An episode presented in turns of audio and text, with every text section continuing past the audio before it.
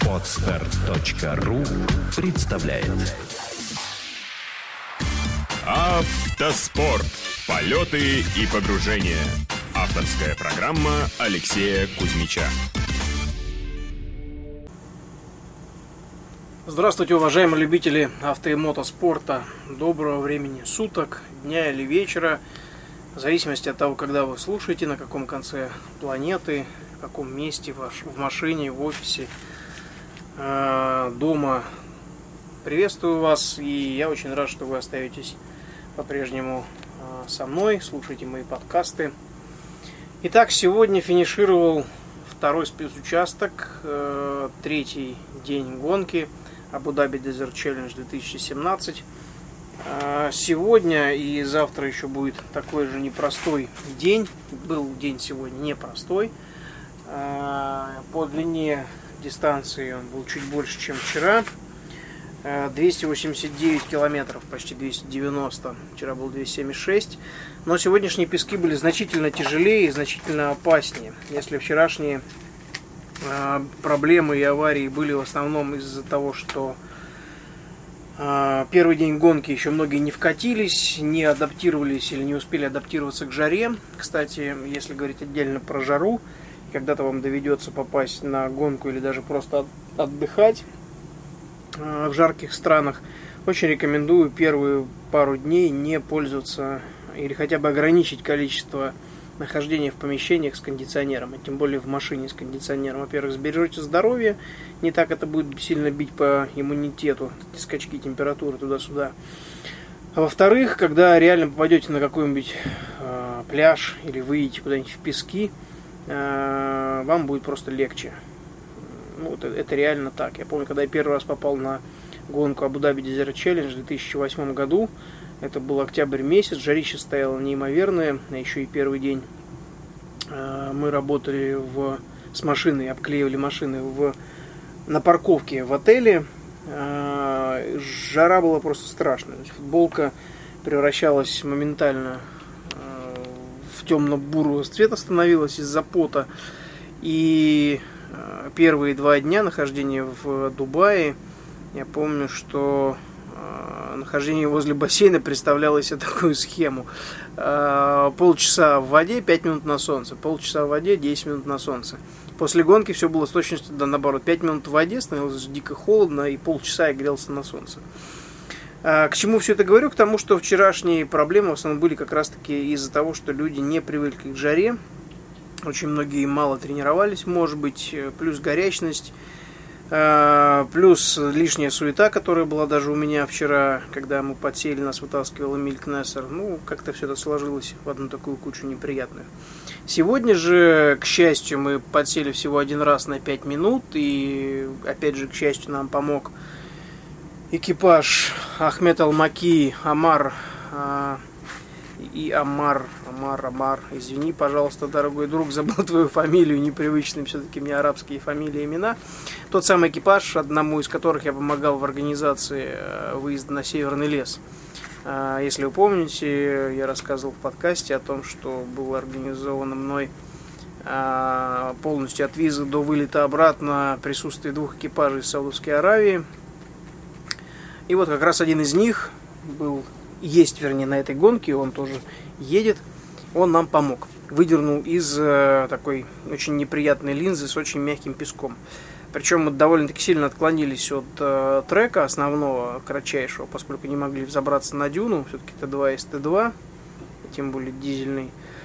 Моторчик уже грелся к этому времени. Ехали, так сказать, щадя ресурсы, экономя силы, и отклонились в сторону. И вот, к счастью, он приехал туда же, по нашим же следам, поскольку дизельный Isuzu, в общем-то, страдает теми же проблемами.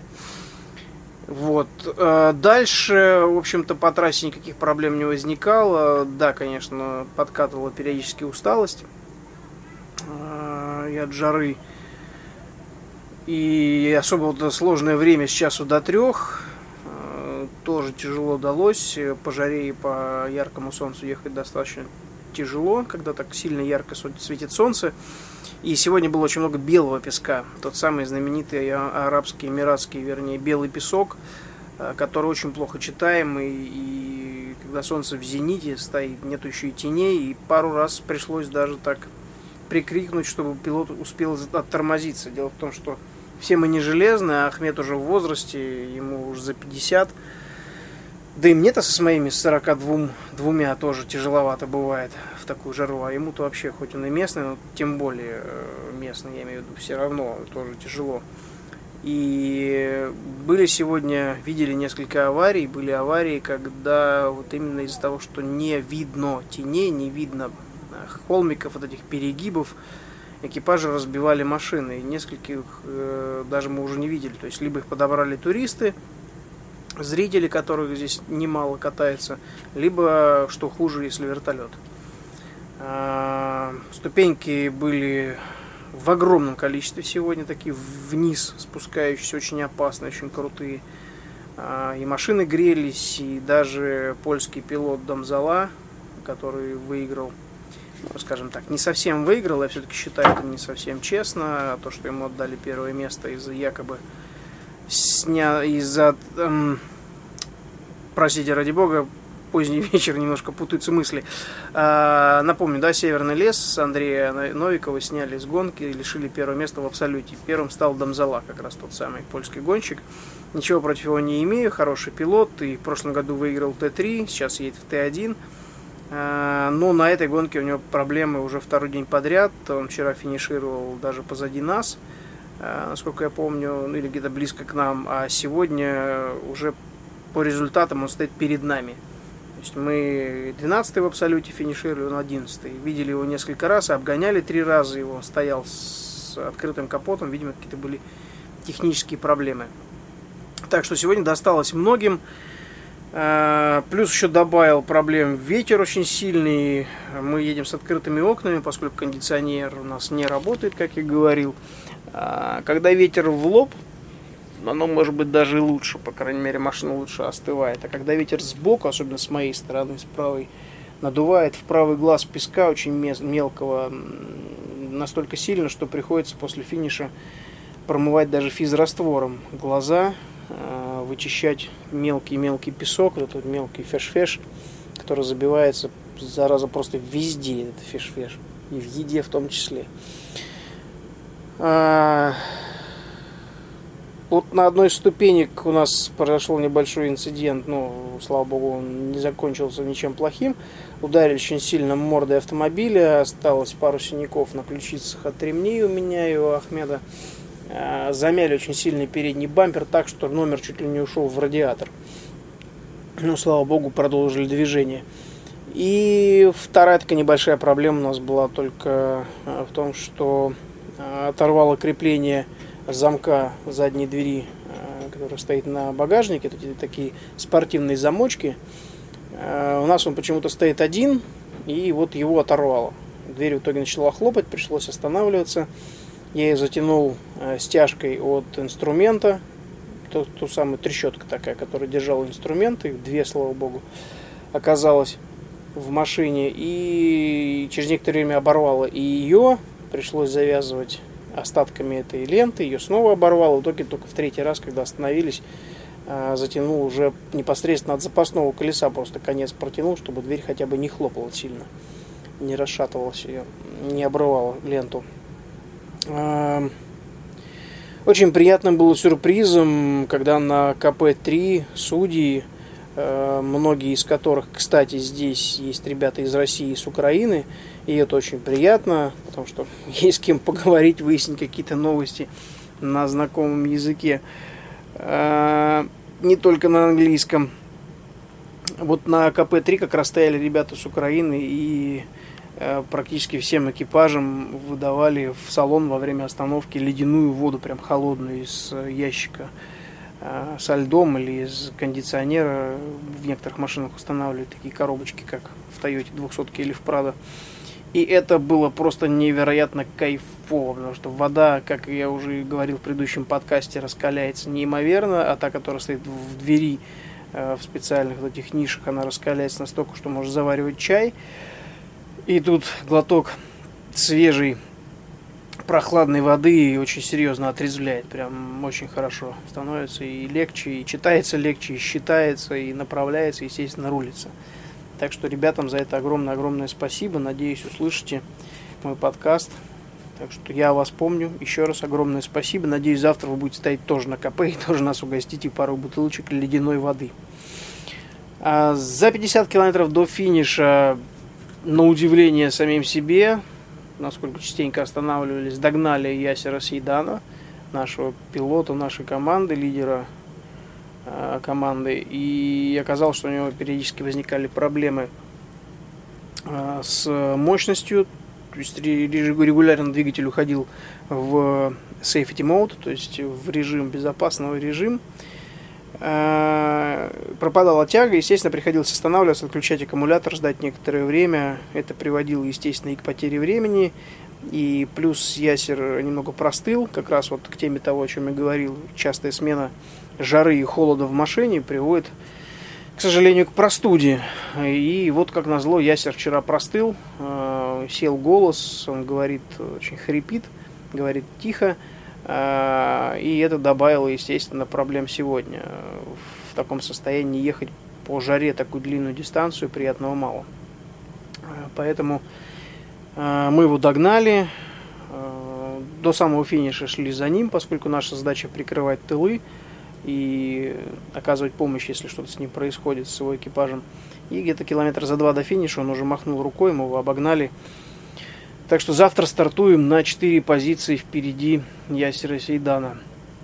А сегодняшний спецучасток мы выиграли в Т1. И, как я и говорил, 12 место в абсолюте.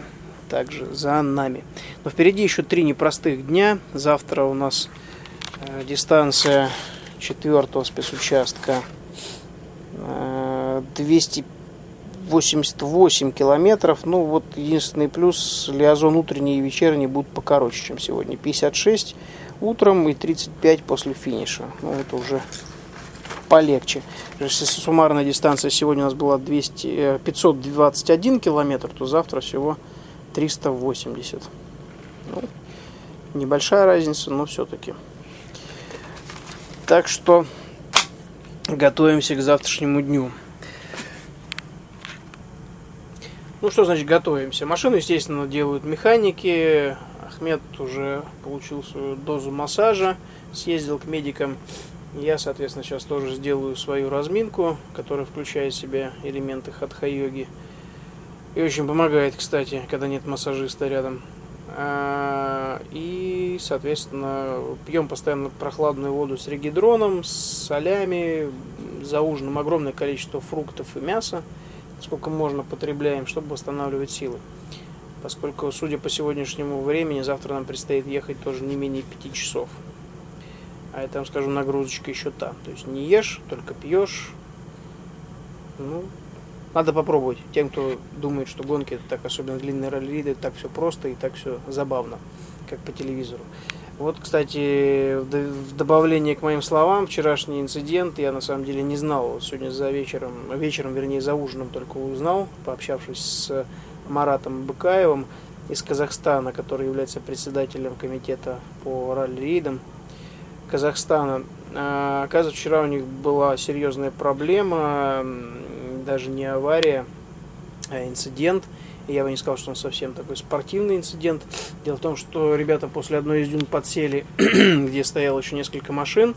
И Андрей Чепенко, штурман Марата Быкаева, вышел из автомобиля, чтобы сдуть колеса и, собственно говоря, решить, что делать дальше. Подкопать или подложить центраки. В общем, выполнить необходимые манипуляции для освобождения машины из песчаного плена.